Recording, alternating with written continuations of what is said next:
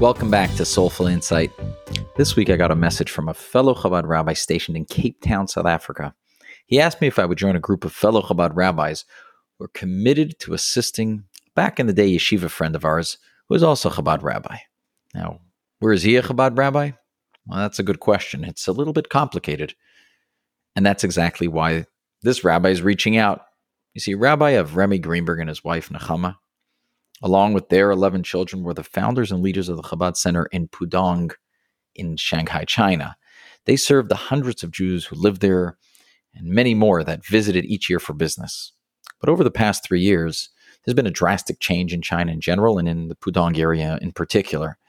During the Great Lockdown, when the 28 million residents of Shanghai were locked in their homes for long months, and transportation and delivery services were shut down, the Greenbergs made sure that every Jew in Shanghai had matzah for Pesach. They remained in Shanghai and used every tool at their disposal to lead services, Torah classes, bar mitzvahs, and children's activities. But alas, as the tightening of the borders intensified, almost all the Jews in Pudong have left, and the business people have not returned. There was no choice but to restart their life again.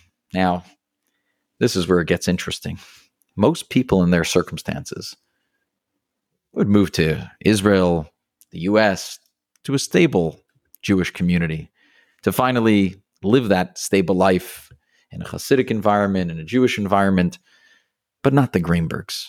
They've decided to embark on a new mission and open a brand new Chabad in Phuket, Thailand, focusing there on the many Israeli tourists and backpackers who pass through. Now, to say that I'm in awe is an understatement. Where does a couple in their mid 40s get the fortitude to take their 11 children and relocate an entire to an entirely new challenging country to begin a new startup Chabad?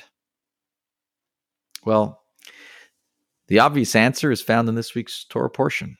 The Torah teaches us and relates the laws relating to returning a lost object which you find. The Torah enjoins us to return it to its rightful owner, even, quote, if your fellow is not near you or you don't know him.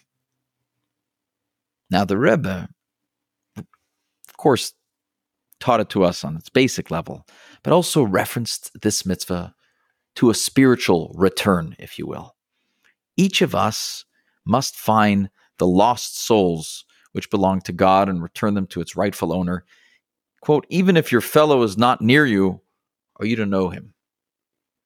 Rabbi Avrami and Nechama heard the Rebbe's teaching and took it to heart. It's a lifelong commitment. It doesn't matter where. Until the job is over, it's not over. China, Thailand, it doesn't matter. So l'chaim to this exemplary couple and their heroic family. May we all do our part to return Hashem's lost children, lost souls, to its rightful owner till the coming of Mashiach.